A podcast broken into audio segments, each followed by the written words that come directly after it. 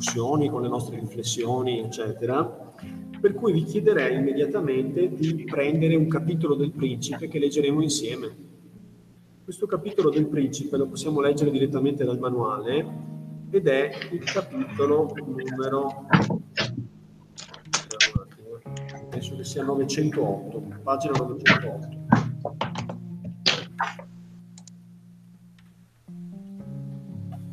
Allora, no, no, no, no, fermi tutti, 904, 904. Eh sì.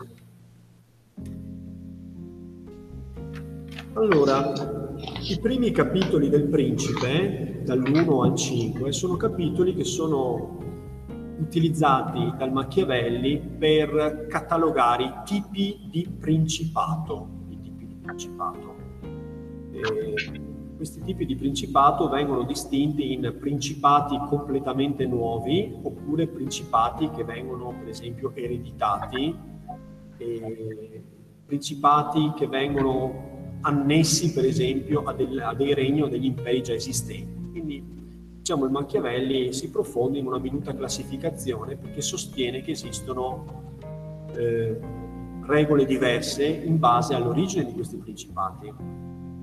E quindi si entra un pochino nel merito a partire da questo capitolo numero 6 che noi adesso leggiamo. Mi sono reso conto che questa, questa antologia riporta questo brano in una specie di traduzione modernizzata, per cui non leggiamo le vere parole di Machiavelli, ma leggiamo una... Prof, scusi il ritardo, ho sbagliato classe.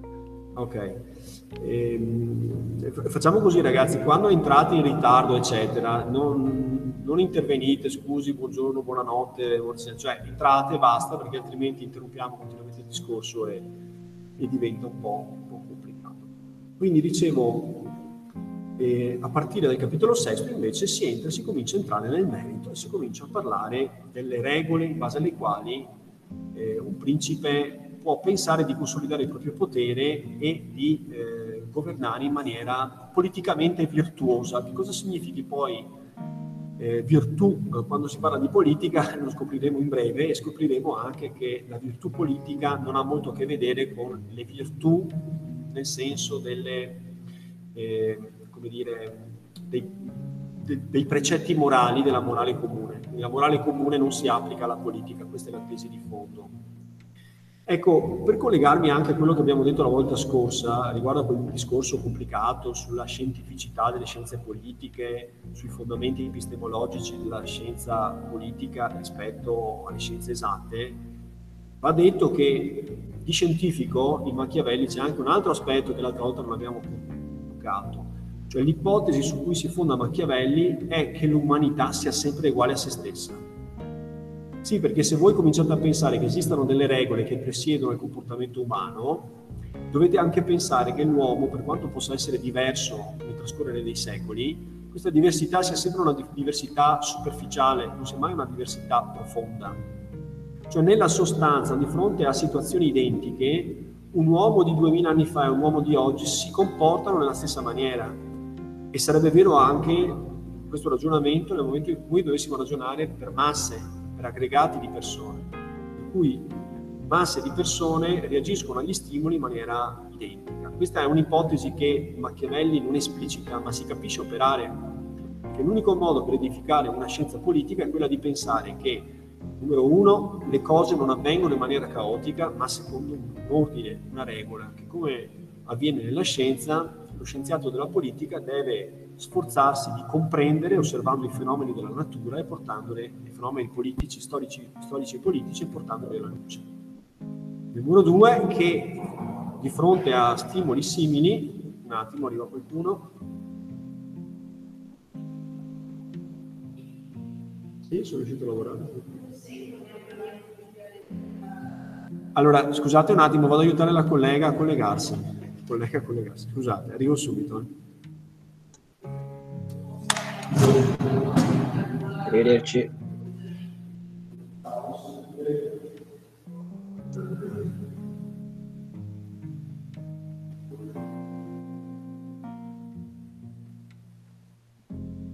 Ma Fioi, cos'è, che, cos'è la, l'ultima cosa che ha detto di Machiavelli, l'altro aspetto scientifico? Eh. occhio che eh, sta registrando la lezione, quindi Sì, occhio, ok, non dire, sì. occhio non dire ripeto. che sta registrando la L'ultima lezione. cosa che ha detto, come l'ha detta. L'altro aspetto scientifico- fa, fa la- un altro aspetto scientifico. Cosa è- vuol dire? No, ho detto che l'umanità è sempre uguale a se stessa, cioè che un uomo di 3000 anni fa si comporta uguale di uno di adesso. Buono.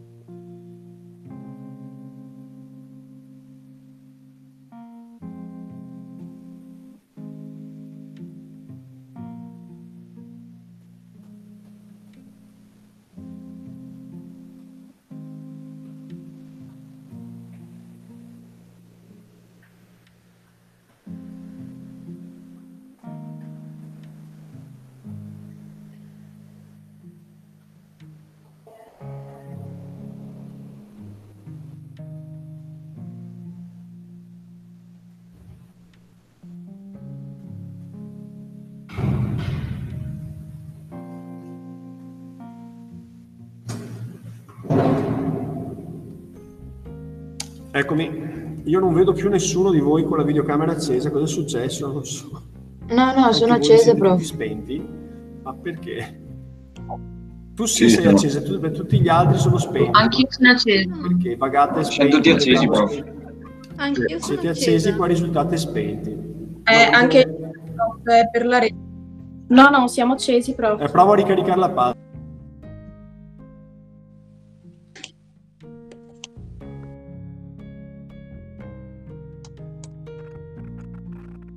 Prof, non la sentiamo. È la Perfetto. connessione. Eccomi qua, mi sentite? Sì. Eh sì, lei ci Sì, vede? sì. Forza avanti. Ce la faremo. Prof, è la connessione. La connessione, ma eh, riuscite a capire qualcosa di quello che dico? Sto parlando al vento. Prof, chiami il tecnico. La sentiamo Ah, i no, no, tecnici no. non esistono, non ci sono, non ci sono. non ci sono. Sono le macchinette Una, ogni volta di una, piano terra. mitologica. Va bene, adesso io non mi ricordo più cosa stavo dicendo, però avete capito, cioè si può fare scienza politica soltanto a partire da questa ipotesi di fondo, cioè che l'umanità sia sempre identica e che non muti la reazione delle singole persone nei confronti degli accadimenti storici o storico-politici. Adesso siete tutti spenti un'altra volta, vabbè, parlerò con lo schermo vuoto, pazienza.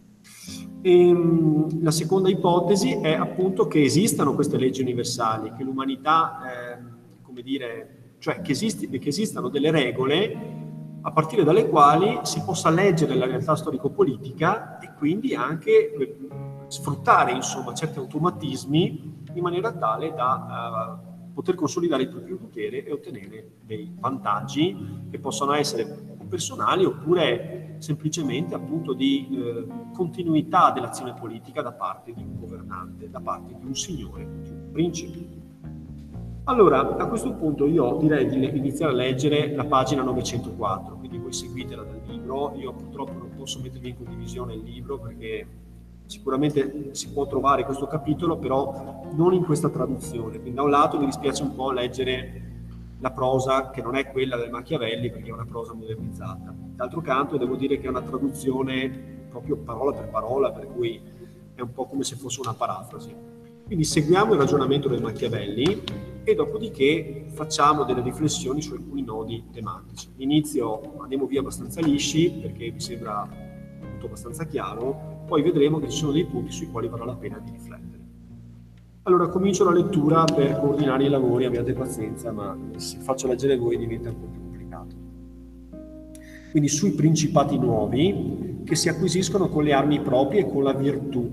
Sì, perché vi ho detto che nei capitoli precedenti Machiavelli cerca anche di catalogare non soltanto i principati, principati nuovi o già esistenti che vengono ereditati, ma anche i principati nuovi possono essere distinti in principati che si acquisiscono con le armi proprie oppure con il concorso di armi esterne. Se ci pensate, il riferimento sembra essere abbastanza chiaro, cioè riferimento alla famiglia Medici che dopo essere stata scacciata da Firenze è potuta rientrare a Firenze facendo cadere la Repubblica, ma lo ha fatto anche con l'aiuto di armi spagnole.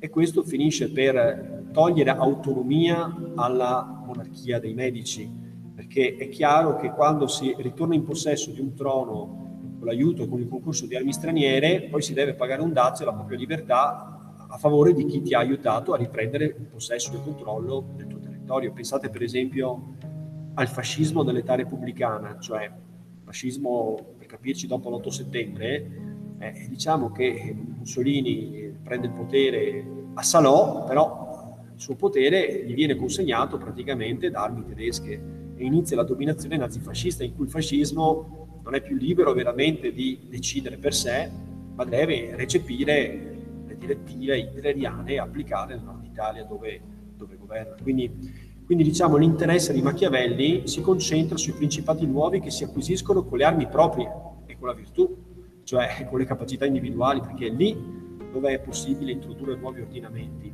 Quando ci sono armi esterne è chiaro che si dipende dagli altri, stati stranieri, quando viene meno l'appoggio degli stati stranieri è facile cadere, insomma, quindi lì c'è poco da, da intervenire.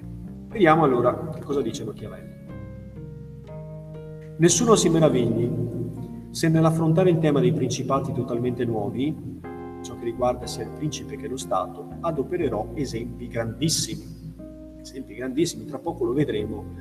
Machiavelli, per leggere la situazione contemporanea, attuale, fa riferimenti a grandi, eminenti sovrani la cui storia viene raccontata dai grandi testi antichi. Ricordiamoci che Machiavelli è l'uomo che estende il principio di imitazione, che è tipico del Rinascimento, anche alla sfera della politica.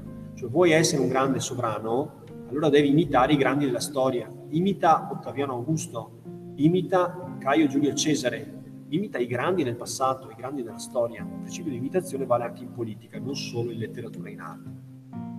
In effetti gli uomini camminano sempre sulle vie battute da altri e procedono nelle loro azioni per imitazione e dato che le strade percorse dagli altri non si possono ripercorrere in tutto e per tutto, né può essere raggiunta appieno la virtù di quelli che sono imitati, un uomo saggio deve sempre incamminarsi su vie battute da uomini grandi e imitare quelli che sono stati più eccellenti. Cioè voglio dire, se dobbiamo imitare qualcuno, non è che imitiamo una persona modesta, imiteremo sempre un grande, che chiaramente mettersi sulle orme di un grande ci può condurre a una certa grandezza se dobbiamo imitare invece una persona mediocre, probabilmente saremo ancora più mediocri, insomma. Già perché siamo imitatori, quindi non abbiamo inventato niente. Quindi dovendo imitare, imitiamo esempi grandi, importanti. Eh, in modo che se la sua virtù non arriva ai loro livelli, almeno ne restituisca qualche sentore, cioè avviciniamoci perlomeno. Egli deve fare perciò come quegli arcieri accorti, i quali, considerando troppo lontano il punto che intendono colpire, e conoscendo la gittata del loro arco, mirano assai più in alto dell'obiettivo desiderato, non per raggiungere con la freccia una così grande altezza, ma per poter centrare con l'aiuto di una mira così alta il loro bersaglio. L'esempio è la similitudine con gli arcieri. Uno che voglia arrivare lontano deve puntare l'arco in alto, non perché voglia colpire il sole, ma perché puntando in alto può sperare di arrivare lontano. Analogamente lui dice, dovendo imitare, l'azione politica di uomini del passato, imitiamo uomini grandi, non prendiamo esempi alla nostra portata, non perché ci vogliamo paragonare a Ottaviano Augusto, a Traiano, a Marco Aurelio, siamo infinitamente più piccoli noi, ma d'altro canto cercando di imitare le, le personalità più grandi, potremmo forse arrivare più lontano rispetto a quanto saremmo arrivati imitando personalità del nostro calibro. Spero che sia chiaro, insomma. Comunque questa è una parte introduttiva di scarso interesse. Dico dunque che nel caso di principati totalmente nuovi, in cui vi sia un nuovo principe, la difficoltà di mantenerli è più o meno grande, a seconda che sia più o meno virtuoso colui che li acquisisce. E poiché questo fatto di trasformarsi da semplice cittadino in principe presuppone o virtù o fortuna, sembra che sia l'una che l'altra di queste due cose possano mitigare in parte molte difficoltà, anche se chi meno si è basato sulla fortuna più si è mantenuto. Allora facciamo l'esempio basandoci sul mondo dell'economia e del denaro. Certo si può arrivare a fare i soldi in maniera diversa. Uno può diventare ricco per esempio perché ha la fortuna di acquistare il biglietto fortunato, il biglietto giusto nella lotteria di Capodanno o di azzeccare una sequenza di numeri al Super Enalotto, che non so neanche più se si faccia tra l'altro. Sono rimasto indietro col gioco d'azzardo. Oppure uno può diventare ricco perché ha un'idea imprenditoriale di successo, costruisce una grande azienda in cui lavorano centinaia o addirittura migliaia di dipendenti, organizza un modello di business, un piano di business mette in circolazione il suo prodotto attraverso una corta pubblicità, una corta campagna di marketing e infine il suo prodotto diventa popolare e viene acquistato da tutti. Qual è, qual è la ricchezza che si conquista più facilmente? Beh, diciamo che la fortuna può aiutare molto, però il mantenimento della propria ricchezza avverrà in maniera più facile nella persona che abbia organizzato i propri affari attraverso un grande progetto di un'industria uno che ha avuto la fortuna di ricevere un biglietto fortunato alla lotteria forse rovinerà altrettanto facilmente di quanto ha guadagnato i suoi averi. Perché un tipo di ricchezza si è basata esclusivamente sulla fortuna e l'altra invece sulla virtù. Cioè non basta avere fortuna, certo l'imprenditore deve avere anche fortuna perché quanta gente può aver avuto una buona idea ma magari non erano i tempi giusti per esempio quindi la sua idea è fallita e poi magari un altro è riuscito a fare da dove lui non è riuscito. Però la virtù eh, significa che il guadagno non è avvenuto in maniera casuale, ma è avvenuto per capacità individuali, quindi la capacità individuale ti consente di mantenere di più. Mi pare che siamo nell'ovvietà, insomma, fino a questo punto non c'è niente di particolare. Quindi un principe analogamente può per una serie di circostanze trovarsi in una condizione per cui riesce a ottenere un regno. Certo, se si è basato solo sulla fortuna, molto, molto velocemente precipiterà, così come velocemente è salito in alto. Questo può valere anche per la fortuna politica di un uomo eh, che diventi un uomo di governo, per esempio. Uno che viene dal niente può essere uno che si fa da solo, oppure uno che ha avuto una fortuna di essere, per esempio, nominato da parte di un parente, di un amico, no? un delfino, essere un delfino in passato c'era la famosa definizione che usò Umberto Bossi per suo figlio, quel figlio che poi acquistò la sua laurea in Albania perché voleva darsi un po', un po di lustro no? e lo chiamò il Trota perché non voleva chiamarlo il delfino, il Trota. Il Trota era la rappresentazione della nullità politica, cioè un, un incapace totale che veniva messo lì esclusivamente perché era il figlio di Umberto Bossi, cioè il leader della Lega, insomma. Quante volte il nepotismo, ma quando si dipende esclusivamente da altri e quando è soltanto una circostanza fortunata a portarci in alto, è chiaro che non arriveremo a niente oppure che altrettanto rapidamente perderemo tutto, insomma.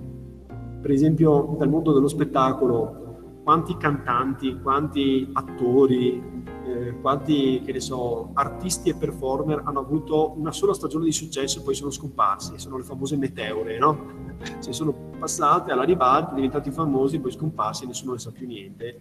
Ogni tanto fanno la comparsata nostalgica in qualche programma TV, no?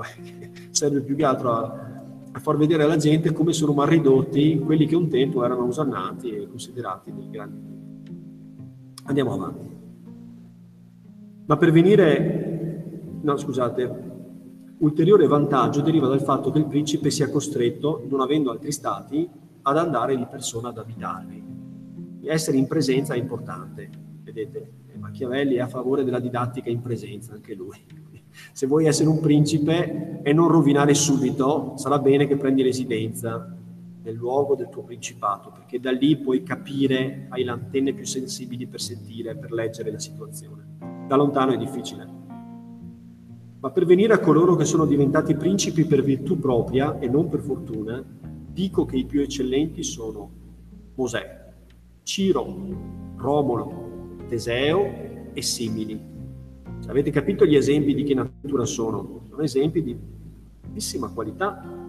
Mosè, insomma, il profeta che condusse gli ebrei lontano dalla schiavitù egiziana verso la terra promessa, anche se poi non arrivò mai a insediarli lì. Ciro, Ciro, tutti ce lo ricordiamo, no? Ciro il grande, eh, vero che ce lo ricordiamo? Come, come no? Ma certo, tutti lo ricordano. Volete aiutarmi? Chi era Ciro? Eh, della Persia, il tipo. tipo della Persia, bravo, bravissimo. Sì, Ciro è il gran re che riuscì, re dei re, che riuscì a fondere i Medi con i Persi a realizzare un grande nuovo impero che fu appunto l'impero dei Persiani, quel famoso impero che affrontò poi le poleis greche, ricordate 490 a.C., prima guerra persiana contro Atene, 480 a.C., seconda guerra persiana, famoso esempio di specchiato patriottismo dei 300 spartiati che al passo delle Termopili contennero, contennero l'avanzata dei persiani. Quindi Romolo, tutti sappiamo Romolo, no? il primo re, primo re di Roma. Di, Ro- di Roma. Poi c'è Teseo, Teseo, eh, Teseo, eh, tutti ci ricordiamo di come non ricordare Teseo, certamente Teseo famosissimo. Teseo con il filo dell'Arianna andava, quindi da un lato è il liberatore Minotauro. del Minotauro, il liberatore, no che liberatore del Minotauro, no, cioè lui uccise il Minotauro, Era figlio del figlio. è figlio, Del è re. figlio, è figlio del re di Atene, il cui nome era Egeo. Qua c'è tutta una favola tra l'altro, no? Perché noi oggi colleghiamo il nome Sì, di che lo Egeo, aspetta con, eh, con le bandiere, tipo e si suicida poi nel mare perché vede non le erano bandiere. bandiere, erano delle vele, delle Sì, le vele. delle vele, vele bianche o vele nere. Lui si ricorda, non si dimentica di questo messaggio, no, vele, com'era? Vele bianche, stava tornando sano e salvo, vele, vele nere invece era stato Era ucciso dal Minotauro, lui era andato lì perché gli ateniesi dovevano un sacrificio umano praticamente annuale, un tributo annuale in termini di vite umane che veniva pagato al Minotauro, re di, no, più che altro era il figlio del re di Cnosso, di Creta, e allora appunto si dimenticò, quindi poi il suo padre, vedendo che la, la nave tornava con le vele nere, considerando che il figlio era morto, per il dolore decise di suicidarsi annegando nel mar Egeo, che da lui prese il nome. Comunque Teseo qui viene nominato come il fondatore, diciamo, della città di Atene, oppure un grande re di Atene. E benché di Mosè non si dovrebbe ragionare, essendo stato un mero esecutore delle cose che gli erano ordinate da Dio, eh beh, certo Machiavelli vive nel Rinascimento, quindi per quanto ci sia eh, un deciso avvio della- delle concezioni nel senso del laicismo, un allontanamento dalla religione, ciò nonostante eh, Machiavelli paga il tributo alla cultura del suo tempo dicendo che, beh, certo, Mosè non è che se ne possa parlare in termini totalmente umani perché è un profeta, era in contatto con Dio, diceva quello che gli diceva Dio, per cui certo lui si tira un po' fuori, insomma. Quindi andiamo avanti. Tuttavia egli deve essere ammirato quantomeno per quella grazia che lo rendeva degno di parlare con Dio. Ma se considerate Ciro e gli altri che hanno acquisito o fondato regni, li troverete tutti ammirevoli. E se si considerano le azioni e le decisioni di ciascuno di loro, appariranno non dissimili da quelle di Mosè, che ebbe un così grande precettore. E cavolo, perché Mosè aveva Dio stesso che gli diceva cosa fare, però dice, guardando bene, qui è quasi ironico Machiavelli, dice, guardando bene Mosè non è che si sia comportato in maniera molto diversa rispetto a Ciro, Romolo, Teseo, cioè a quelli che non avevano Dio che parlava, però alla fine capivano bene come funziona la politica e il potere. Un po' come demistificare, desacralizzare la figura di Mosè e, farla, e paragonarla a quella di un qualunque altro abile uomo politico. Andiamo avanti. E se si esaminano le azioni e la vita di costoro, si vede che essi ebbero dalla fortuna null'altro che l'occasione, che fornì loro la materia a cui dare quella forma che a loro parve confacente. Senza quella occasione, la virtù del loro animo si sarebbe spenta e senza quella virtù l'occasione sarebbe capitata in vano. Ah, Questo è un passaggio decisivo che io voglio sottolinearvi. Qual è l'aspetto decisivo? È la vita di costoro. Essi ebbero dalla fortuna null'altro che l'occasione. Avete notato che quando scoppiano le guerre vengono fuori so, grandi guerrieri, dei grandi condottieri, dei grandi patrioti. E quando, quando sei in pace invece i patrioti non ci sono. Non so, mi viene in mente nelle prime fasi della seconda guerra mondiale eh, c'è stata la battaglia in Inghilterra, cioè la Germania nazista ha cominciato con la Luftwaffe, cioè con l'aviazione, a bombardare la città di Londra e le altre città industriali dell'Inghilterra. All'epoca la monarchia inglese dimostrò carattere e, come dire, mh, diciamo, un profondo legame, radicamento popolare. Infatti, pochi minuti dopo il bombardamento, il re e la regina passeggiavano e la famiglia reale passeggiavano tra le rovine di Londra a portare aiuto alle persone ferite, morti, a cercare anche loro con le mani, di, chiaramente con gesti propagandistici, insomma, ma per dare sicurezza, per dare saldezza, per dare coraggio agli inglesi, quella situazione eh, dovevano sopportare con pazienza e con determinazione. Ma perché dico questo? Perché la gioventù inglese, dal punto di vista dei tedeschi, era una gioventù, insomma, priva di valori, eh, frivola, modaiola, impegnata soltanto a correre dietro alle, alle ragazze. Non erano per niente cresciuti nel mito del patriottismo, dell'eroismo, del coraggio, della dedizione allo Stato e alla patria. Pensate nell'Italia fascista, nella Germania nazista, il martellamento ideologico a cui sono stati sottoposti i giovani fin dalla più tenera infanzia. Cioè il mito della patria, il senso del sacrificio, il mito della bella morte, cioè del, del buttare la vita per un'azione eroica a favore della patria. Eh, gli inglesi invece vivevano, potremmo dire oggi, nel consumismo, comunque diciamo in una vita molto più libera, molto più legata al benessere anche materiale, in una vita molto più frivola, che potrebbe essere paragonabile a quella che conduciamo noi oggi. Quindi nell'ottica nazista gli inglesi erano il prototipo del paese corrotto dal benessere fa- di cui facilmente si sarebbe avuto ragione, perché la gioventù hitleriana non poteva certo arretrare di fronte a questi, non lo so, insomma, questi vigliacchi degli inglesi. In realtà poi, una volta attaccata l'Inghilterra, eh, la gioventù inglese improvvisamente si è riscoperta patriottica, fervente, eroica, pronta al sacrificio personale. Ed è noto che eh, il nazismo abbia cominciato a subire la prima battuta d'arresto proprio nella battaglia in Inghilterra. La battaglia in Inghilterra non ha poi portato effettivamente alla, alla conquista. E gli inglesi, così apparentemente laici, così poco propensi all'amor di patria, si sono riscoperti tutti patrioti. Cosa intendo dire con questo? Che è la, è la circostanza, sono le circostanze storiche che generano le figure eccezionali.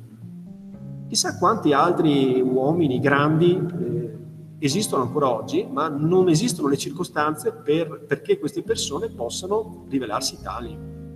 Chissà quanti geni ci sono ancora oggi, però le circostanze storiche non permettono loro, loro di emergere. Quello che ci dice quindi qui il Machiavelli è appunto questo, che le grandi personalità hanno bisogno di circostanze speciali, particolari. Nei tempi ordinari nessuno può emergere con forza, non si danno grandi personalità politiche in circostanze che non siano a loro modo eccezionali. Sulla natura di questa eccezionalità adesso Machiavelli ha qualche suggerimento da dare che ci può aiutare anche a leggere i difficili periodi storici che noi oggi, che noi oggi stiamo affrontando. Fermo restando che non è necessario che emergano, ma è più probabile che una figura eccezionale emerga in tempi eccezionali piuttosto che in tempi normali. In tempi normali c'è tutto un appiattimento, insomma, un, un grigiore di fondo, mentre i tempi eccezionali fanno rifulgere le personalità eccezionali. Andiamo avanti. Era dunque necessario che Mosè trovasse il popolo di Israele schiavo in Egitto e oppresso dagli egizi, affinché quel popolo, per uscire dalla schiavitù, si disponesse a seguirlo. Era opportuno che Romulo non fosse accolto ad Alba e fosse abbandonato alla nascita, per far sì che diventasse re di Roma e fondatore di quella patria. Bisognava che Ciro trovasse i persiani scontenti del dominio dei Medi e i Medi molli ed effeminati per via del lungo periodo di pace. E Teseo non avrebbe potuto dimostrare la sua virtù se non avesse trovato gli ateniesi divisi. furono tali occasioni a rendere questi uomini fortunati e la loro eccellente virtù fece sì che l'occasione fosse da essi riconosciuta. Così la loro patria ne fu nobilitata e diventò fortunatissima. Domanda per voi. Quali sono le caratteristiche delle circostanze che consentono l'emergere di grandi personalità storiche che dimostrano la loro eccezionalità? Abbiamo detto personalità eccezionali emergono in tempi eccezionali, qual è la natura dell'eccezionalità di questi tempi per consentire l'emersione di figure così importanti.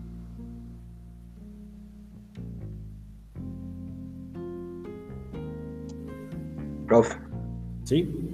Magari sono periodi in cui mancano figure di spicco all'interno delle società, dei popoli, quindi comunque queste persone in questo modo riescono facilmente ad emergere e a diciamo, ritagliarsi uno spazio quindi di potere dove gioca è legato.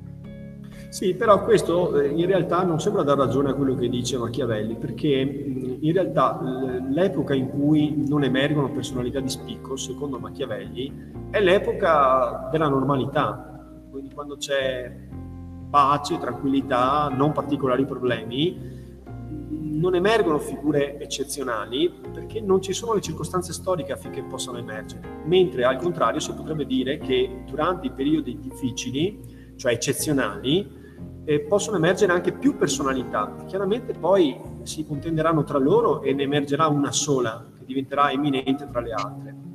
Quindi quali sono le caratteristiche che rendono eccezionali questi momenti? Basta che rileggiate il passo perché qui mi pare che sia molto esplicito Machiavelli. Tra l'altro il testo si capisce molto bene perché è in un italiano modernizzato. Beh, però ci devono comunque essere dei problemi da risolvere, cioè queste persone spiccano perché devono risolvere dei problemi. Nel periodo di normalità, non essendoci problemi, non devono, non devono risolverli, quindi non serve il loro, il loro intervento. Esatto, è proprio questo il punto. Cioè i, i tempi più favorevoli affinché possa emergere una grande personalità sono i tempi di crisi. Di crisi. Quando è che riconosci un grande manager, un grande capitano d'azienda? Quando prende un'azienda che è quasi in liquidazione e la riporta a- al vertice del suo settore di mercato. Quando è che riconosci un grande uomo politico? Quando prende in mano una situazione disperata e eh, la, la porta a, a risoluzione. Quindi è il momento di crisi. Questo ci permette di leggere la crisi con occhi diversi rispetto a quanto non facciamo normalmente. Di solito noi ci affliggiamo di vivere tempi di crisi e riteniamo che i tempi di crisi siano una disgrazia. Invece per Machiavelli sono una risoluzione, cioè sono una benedizione, sono il momento in cui alcuni antichi problemi possono effettivamente trovare risoluzione. Secondo voi esiste un riferimento diretto alla cornice storico-temporale eh, del- dell'epoca in cui opera Machiavelli?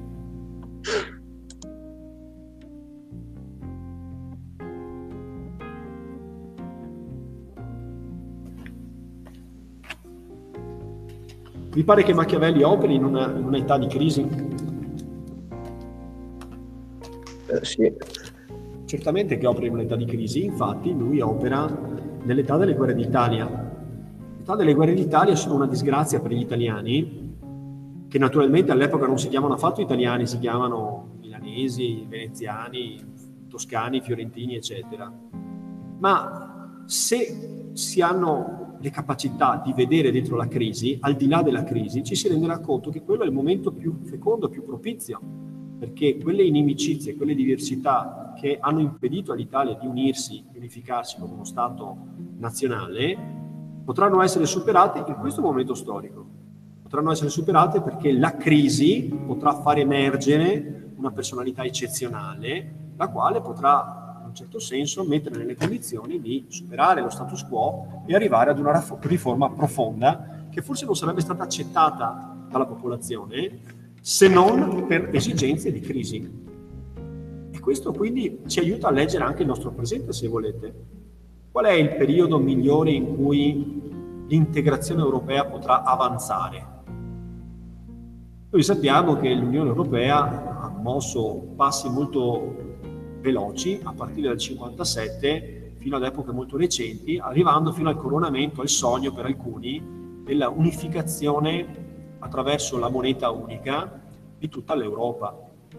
Però poi a un certo punto, dopo l'unità monetaria nel 2002, abbiamo visto che il progresso di integrazione europea ha cominciato a subire notevoli rallentamenti, addirittura anche degli inciampi gravissimi, come per esempio la Brexit, di cui forse avrete notizie. Oggi eh, trasferirsi a Londra, vivere a Londra, lavorare a Londra diventa sempre più complicato, eppure soltanto qualche anno fa era il destino naturale di moltissimi italiani che non appena conseguivano il diploma se ne andavano a Londra e stavano lì e molto spesso si fermavano lì. Non c'era alcun ostacolo. Invece l'Inghilterra, la Gran Bretagna si è tolta via dall'Unione Europea come da un progetto che non aveva futuro. Noi oggi viviamo tempi difficili in cui vediamo che le barriere, i confini tra uno Stato e l'altro vengono per esempio presidiati.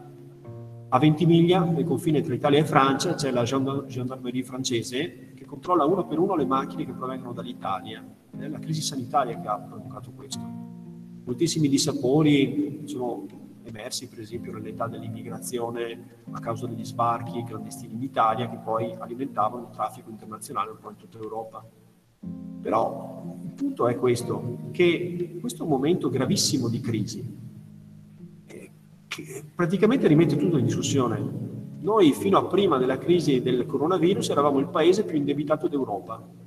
Avevamo inizialmente il 110, poi il 120, poi il 130 Adesso ci avviamo ad avere il 160% di indebitamento percentuale, diciamo, del debito sul PIL. Abbiamo un indebitamento gigantesco. Prima eravamo una mosca nera, no, una mosca bianca, scusate, all'interno dell'Unione Europea perché gli altri paesi erano più virtuosi di noi. Oggi però, a causa della crisi del coronavirus, tutti quanti si stanno indebitando quindi vedete che la crisi è un enorme problema, però rimescola tutte le carte. E se dovesse emergere qualche figura eccezionale, non è detto che, come dice Machiavelli, l'integrazione europea non possa fare enormi passi avanti, passi avanti che forse non avrebbe mai fatto prima, ma che adesso, causa crisi eh, della pandemia, eh, potrebbero essere possibili, perché le cose non sono più come prima, sono tutte cambiate, cambiate con grande velocità. Quindi la bravura di Machiavelli è del saper leggere la crisi come un momento di opportunità. I riferimenti storici sono chiari. Poteva nascere un Mosè quando il popolo ebraico era libero nella propria terra? No, bisognava che fosse schiavo in Egitto. Soltanto attraverso la schiavitù che è potuta emergere la virtù di Mosè. Un Mosè nato in tempo di pace con un popolo libero non avrebbe saputo cosa fare, avrebbe fatto probabilmente falegname. E ci voleva un personaggio così, eh, ma in un periodo particolare. E questo vale anche per tutti gli altri. Quindi la bravura di Machiavelli è saper leggere dentro le crisi. Ogni volta che c'è una crisi, ricordiamoci che la crisi è un grande laboratorio del futuro che verrà. Emergeranno personalità nuove e la fine della crisi non coincide mai con l'inizio della crisi. Le cose non ritornano mai come erano prima. Quindi cambieranno anche adesso. Questa crisi, per esempio, è stata una grande opportunità per le aziende digitali, perché tutti quanti ci siamo convertiti al digitale e adesso stiamo portando avanti la nostra rivoluzione digitale. Senza la crisi probabilmente nessuno di noi avrebbe mai fatto una video lezione, o chissà quanti anni sarebbero dovuti passare. Quindi le crisi sono delle grandi opportunità. Però l'opportunità non basta. E cosa ci vuole anche? lo dice Machiavelli qui in questo paragrafo che abbiamo appena letto. La virtù, il saper cogliere esatto, la... esatto. esatto. Cioè l'opportunità, la crisi for- la fornisce sempre. Il problema è saremo abbastanza virtuosi per saper cogliere le opportunità che ci mette a disposizione la crisi oppure ci piangeremo addosso e subiremo l'iniziativa degli altri e scivoleremo ancora più in basso.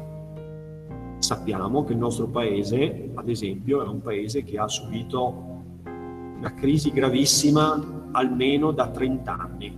1992 ci siamo scoperti tutti un po' più fragili, tutti un po' più poveri, tutti un po' più incerti. La crisi è a tutti i livelli, crisi sociale, crisi economica, crisi politica.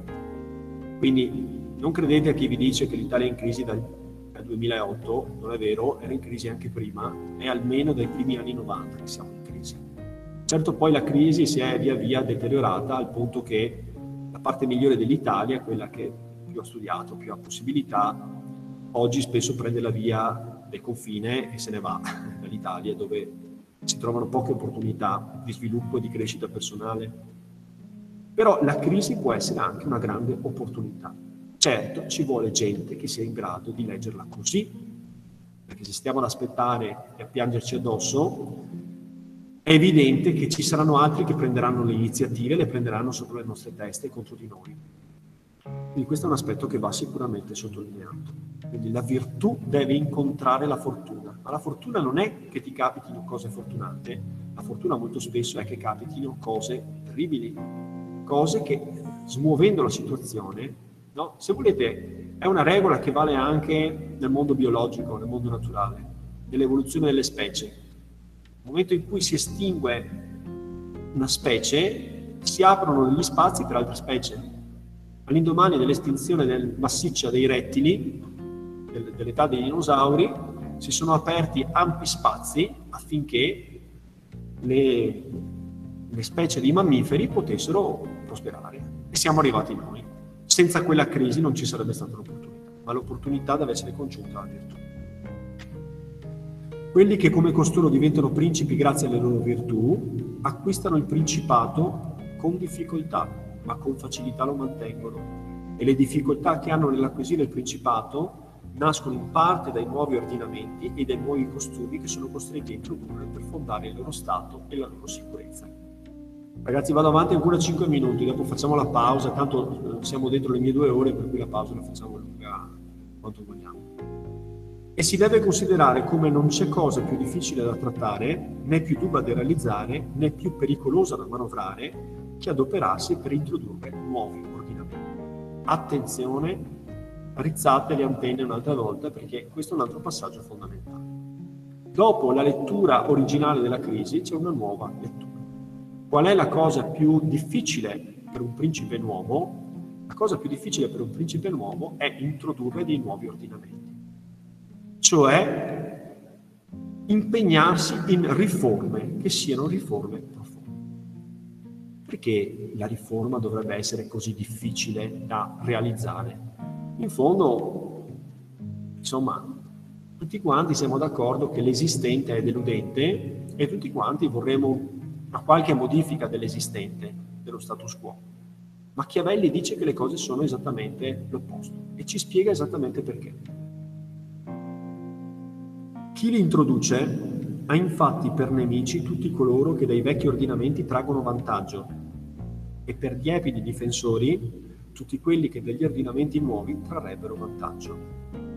Tiepidezza che nasce in parte dalla paura degli avversari, che hanno la legge dal canto loro, e in parte dalla incredulità degli uomini, i quali non credono davvero alle cose nuove se prima non ne hanno avuto una dimostrazione certa.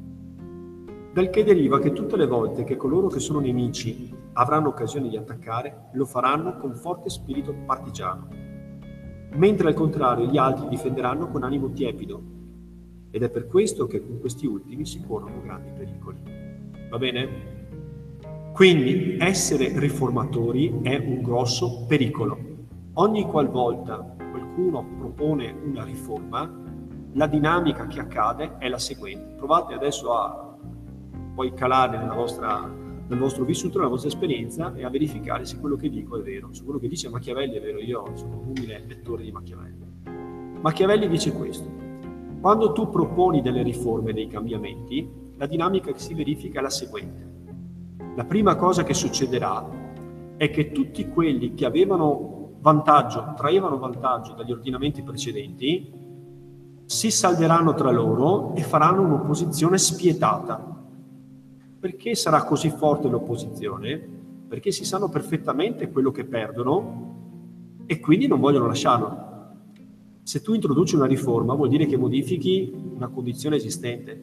La condizione esistente sicuramente avvantaggia qualcuno, e chi è avvantaggiato da questo non ci sta a perdere i propri privilegi, i propri vantaggi, perché si sente danneggiato, vede troppo bene qual è l'oggetto del, del suo danneggiamento e quindi farà di tutto per ostacolare le riforme. E allora voi potreste dire, d'accordo, ci sarà qualcuno che viene danneggiato, ma se viene introdotto un nuovo ordinamento ci sarà qualcuno che ne trarrà vantaggio. Giusto? È evidente questo. Sì, dice Machiavelli, è vero, è vero, e può pure essere che il numero delle persone che traggono vantaggio da questi ordinamenti sia superiore rispetto alle persone che traggono svantaggio dal cambiamento. Quindi teoricamente si fa una cosa positiva per i più e negativa per i meno. Il problema è, dice Machiavelli, che la gente è diffidente, è diffidente e non crede nei vantaggi finché non li ha sperimentati nel concreto. Hai un bel raccontargli che la tua riforma andrà a vantaggio loro. Loro non ci credono mai fino in fondo. E anche se ci credono, non sono così forti così tenaci dallo scendere in piazza e agire concretamente per difendere la riforma che verrà. Cioè, quando parliamo del futuro siamo tutti tiepidi, quando parliamo del presente, invece, prendiamo fuoco immediatamente. Quindi sono più forti le forze della conservazione rispetto alle forze del cambiamento. Prendiamo per esempio la prossima riforma dell'esame di maturità. Sapete che ogni anno c'è un esame di maturità che viene riformato. Vabbè, faccio un esempio piccolissimo. Non appena un ministro dell'istruzione propone delle modifiche all'esame di maturità, immediatamente viene aggredito e attaccato a tutti i livelli, da parte degli insegnanti, da parte dei, degli studenti, da parte, non so, delle, delle formazioni di intellettuali che scendono in piazza, dalla parte dell'associazione dei genitori, cioè, tutti quanti attaccano. Magari le trasformazioni potrebbero anche migliorare l'esame di Stato, però in generale è più forte la spinta conservatrice. Facciamo un altro esempio, la riforma agraria. La riforma agraria consiste nel togliere via o nel ridurre la quantità di terra che può possedere una famiglia, che la possiede magari da generazioni, e redistribuirla alle persone che terra non ne hanno. La riforma agraria è stato un mantra per, per secoli, togliere a chi ha troppo al latifondo e redistribuire in piccoli lotti a chi non ha. Sembrerebbe una riforma logica in cui si risolve un problema sociale molto grave. Cioè da una parte chi ha troppo, dall'altra chi ha troppo poco. Come mai la riforma agraria non viene mai fatta? Non è stata mai fatta ed è stata così difficile. È stata fatta in Italia, sappiatelo, all'indomani della seconda guerra mondiale, quando risultò del tutto inutile perché ormai anche l'Italia andava industrializzandosi, per cui la ricchezza non era più legata alla terra, ma era legata all'industria, per cui fu una di quelle riforme che si poté fare perché era ormai indifferente farla. Come mai prima non si poteva mai farla? Perché togliere la terra a chi ce l'ha, anche se sono pochi, crea un danno certo e quei pochi faranno di tutto per impedirtelo.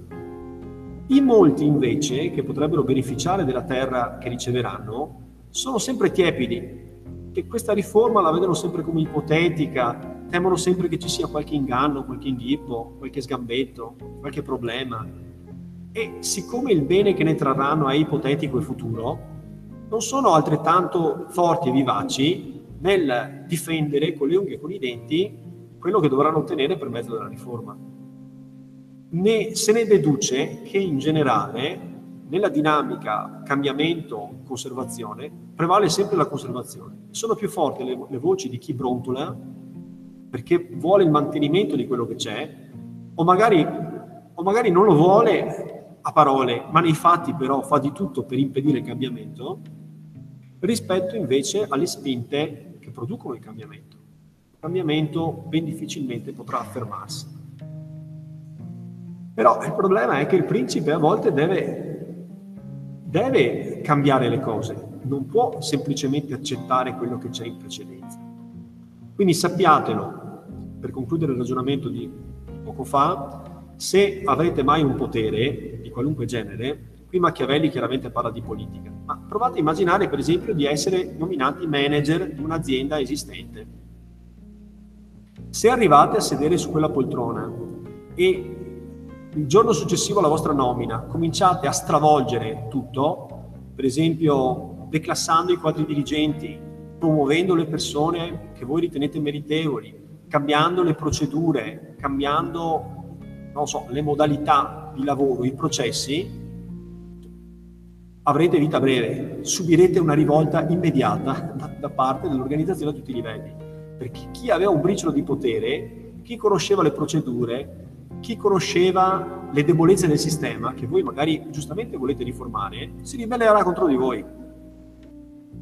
Mentre quelli che potrebbero trarre vantaggio perché magari lavoravano troppo o perché il loro contributo non era sufficientemente valorizzato, non vi sosterranno con altrettanta forza. Quindi sarete aggredito da tutti. I cambiamenti vanno fatti in maniera non così repentina. Comunque adesso qui vi spiega adesso Machiavelli come dovete introdurre i cambiamenti. E vi dice così. È necessario perciò, volendo analizzare bene questo aspetto, valutare se questi innovatori si reggono su una forza autonoma o se dipendono da altri. Cioè se per condurre la loro opera hanno bisogno di pregare o se invece possono imporsi. Nel primo caso si troveranno sempre in difficoltà e non concluderanno nulla. Ma quando dipendono solo da se stessi e possono imporsi, allora è raro che corrano pericoli. Da ciò deriva il fatto che tutti i profeti armati vinsero e quelli disarmati furono travolti. Capito? Quindi se voi volete apportare una riforma, una trasformazione, un cambiamento molto radicale, eh, sappiate che avete un problema, perché sicuramente non ha importanza quanto buona sarà la vostra riforma, verrà comunque attaccata da tutti, o comunque magari da una minoranza, ma molto rumorosa, che vi darà filo da torcere e i favorevoli non saranno altrettanto pronti a scendere in piazza e a sostenervi. Allora però sappiate che potete andare avanti se avete le forze per poter imporre la vostra riforma.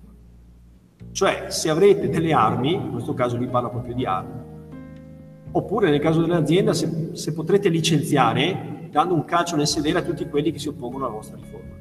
Cioè se avrete un potere di ricatto forte, se avete questo potere di ricatto potete andare avanti, state tranquilli, che le cose alla fine dovranno essere accettate, diventeranno la nuova normalità. E questa nuova normalità a un certo punto diventerà il nuovo ordine da conservare. Se invece pensate di andare avanti attraverso la persuasione, attraverso la retorica, cercando di convincere, cercando di spiegare, allora finirete male, molto male. Da qui si deduce un altro aspetto della considerazione che Machiavelli ha nei confronti dell'umanità L'umanità non è soltanto sempre uguale a se stessa, non cambia mai, cambiano i costumi, cambia la superficie, ma non cambiano le reazioni delle persone, sono sempre conservatrici. Ma un altro aspetto che è implicito è il fatto che l'umanità è sempre malvagia, cioè l'umanità è sempre pronta a fare del male, è sempre pronta, è diffidente, è sempre pronta a rivoltarsi contro di te. Quindi l'unico modo che hai di affermare la tua supremazia è attraverso l'imposizione. Questa imposizione non deve sempre essere violenta, ma tu come, come dirigente, come uomo politico, come uomo di potere, devi essere sempre pronto a poter contare sulla forza. Non è detto che tu devi, devi sempre utilizzare la forza, non è detto. Meglio non usarla se puoi non usarla, ma nel momento in cui stai per perdere il controllo, è meglio se la usi. Devi sapere di poterla usare. Questo elemento è molto importante. Quindi certo Giuseppe Conte va in televisione a proporci i suoi DPCM e lo fa con un volto garbato, istituzionale, attraverso parole persuasive, convincenti, eh, molto cordiali ed eleganti, chiedendo la collaborazione di tutti. Però la riforma che lui propone sono, sono riforme molto radicali e quindi la gente che vuole conservare scende in piazza. Sto cercando di leggere la dinamica di oggi con eh, le lenti di Machiavelli. Allora, dice Machiavelli, bene, queste cose tu devi poterle imporre con la forza. Se non puoi imporre con la forza, allora cadrai. Quindi nel caso in cui l'esercito, la polizia dovesse ammutinarsi rispetto al DPCM, sarebbe finita per il governo. Perché la solidarietà tra chi deve costringere la popolazione con la forza a fare quello che dice il governo e il governo stesso eh, non può venire meno, è su quello, è quello su, su cui si fonda il governo stesso. Certo, il governo va in televisione cercando di essere legale, democratico, elegante, garbato, misurato, ma la, la realtà del potere è il fatto che può fondarsi sulla forza, quindi può combinare multe esagerate e può intervenire con la repressione armata in caso di insurrezioni popolari. Se non potesse fare questo non sarebbe potere. Il potere sarebbe immediatamente perso e ritornerebbe l'anarchia, caos. Quindi ricordiamoci che l'umanità per Machiavelli è intrinsecamente malvagia.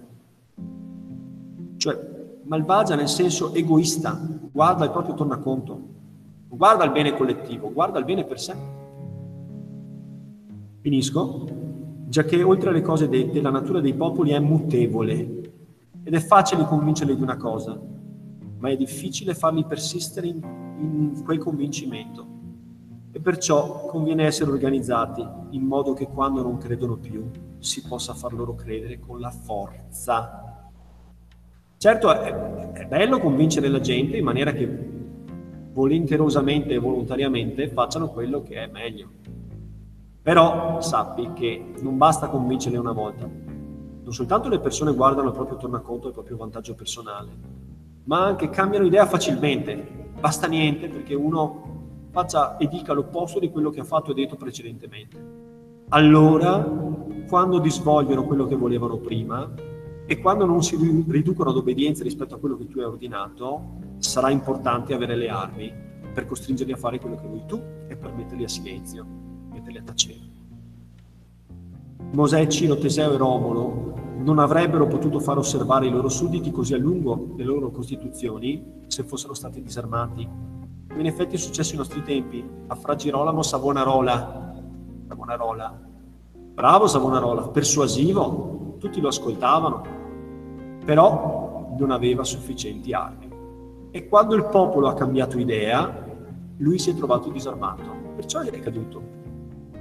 Non perché non fosse un abile politico o perché non avesse delle idee magari giuste. Il problema è che le idee giuste hanno bisogno di armi per affermarsi. Armi o surrogato delle armi, cioè strumenti attraverso cui costringi la gente a fare quello che vuoi tu. Questo guardate, pensateci bene, funziona perfettamente anche nel mondo dell'economia. Il mondo dell'economia non è affatto democratico è una monarchia assoluta, in cui a capo di un'azienda c'è un manager che decide e stabilisce. E la gente deve essere prima convinta e poi costretta a fare quello che l'azienda ritiene essere giusto. Il capo dell'azienda ritiene essere giusto. Ed egli non aveva alcun modo né per tenere saldamente con sé quelli che avevano creduto, né per far credere gli increduli. Perciò questi innovatori hanno grandi difficoltà a procedere, tutti i pericoli sono disseminati lungo il percorso e bisogna che essi li superino con la loro virtù. Ma una volta che li hanno superati e cominciano ad essere oggetto di venerazione, avendo eliminato quelli che li invidiavano per le loro qualità, rimangono potenti, sicuri, onorati e felici. Ma se volete c'è l'ultima ciliegina sulla torta che ci dice come è fatto il popolo. Non soltanto il popolo, come dice Machiavelli in un altro capitolo, è una bestia batta, cambia idea continuamente è inaffidabile, non pensare perché la gente ti osanna che domani non ti sputi addosso. Gli stessi che oggi ti osannano domani infieriranno contro di te e su di te. Che qua gli esempi storici si sprecano. Pensate a Mussolini che nel 1938 era considerato il più saggio, il più illuminato tra gli italiani. Mussolini ha sempre ragione, così recitava uno slogan. Nel 1945, quando finisce la guerra, quindi solo sette anni dopo, viene appeso a testa in giù insieme ad altri gerarchi fascisti a Piazzale Loreto e la gente inveisce contro di lui, gli sputa addosso e gli dice di tutto, infilendo su un cadavere inerme. Questo è il popolo, secondo Machiavelli. La vera DNA del popolo è questo, non avere coerenza. E quelli che oggi sono leader osannati, domani vengono criticati, biasimati, ostracizzati da tutti. Non lo so, nella storia recente mi viene in mente un leader che sembrava è stato accolto come un messia, un salvatore, e oggi viene invece criticato da tutti, che è Matteo Renzi. Matteo Renzi 4-5 anni fa sembrava fosse l'unica salvezza della patria, oggi non c'è nessuno che abbia il coraggio di dire una parola a favore di Matteo Renzi, viene considerato il peggior politico italiano. Eh, questa è la fortuna. Però Machiavelli dice un'altra cosa ancora meno lusinghiera, la dice nell'ultima frase. avendo elimi- quindi una volta che li hanno superati e cominciano ad essere oggetto di venerazione. Cioè tu elimina tutti i tuoi nemici, il popolo sarà pronto a venerarti. Cioè, il popolo venera acriticamente i vincitori, quelli che con la forza si impongono. Se sei forte, sei vincente, tutti ti adorano. Insomma, chi è l'imprenditore trasformato in una specie di figura di santo con l'aureola, un santo postmoderno? Steve Jobs. Cioè vinci e tutti ti ameranno, tutti ti considereranno un genio, ti considereranno un santo. Se sei Napoleone, hai provocato la morte di milioni di persone, siccome vinci, sei un grande e tutti ti adorano, tutti ti amano. Quindi il problema del politico e io aggiungo, visto che siamo un liceo economico, il problema dell'uomo che opera nell'economia è vincere. Quando hai vinto sei un genio e tutti ti amano. Non ha importanza quanto male tu possa aver fatto o quanto tu stia operando per il male piuttosto che per il bene. Stai tranquillo che tutti ti adoreranno. O non è così? È proprio così. È proprio così. Quindi il problema del potente non è usare qualunque modo, qualunque metodo, ma è vincere. Quando avrai vinto la gente ti adora, non ti preoccupare. Ti adoreranno perché sei un vincente. Da qui si comincia a capire la scissione tra la politica e l'etica. Un bravo politico non potrà mai agire in senso etico, perché l'etica blocca la politica e la rende impossibile. Il potere non è conciliabile con l'etica. Va bene ragazzi, avete domande?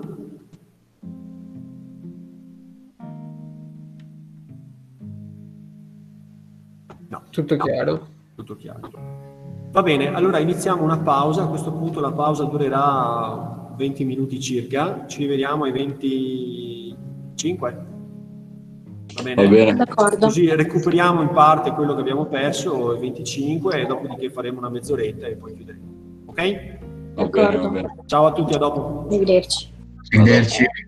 Arrivederci.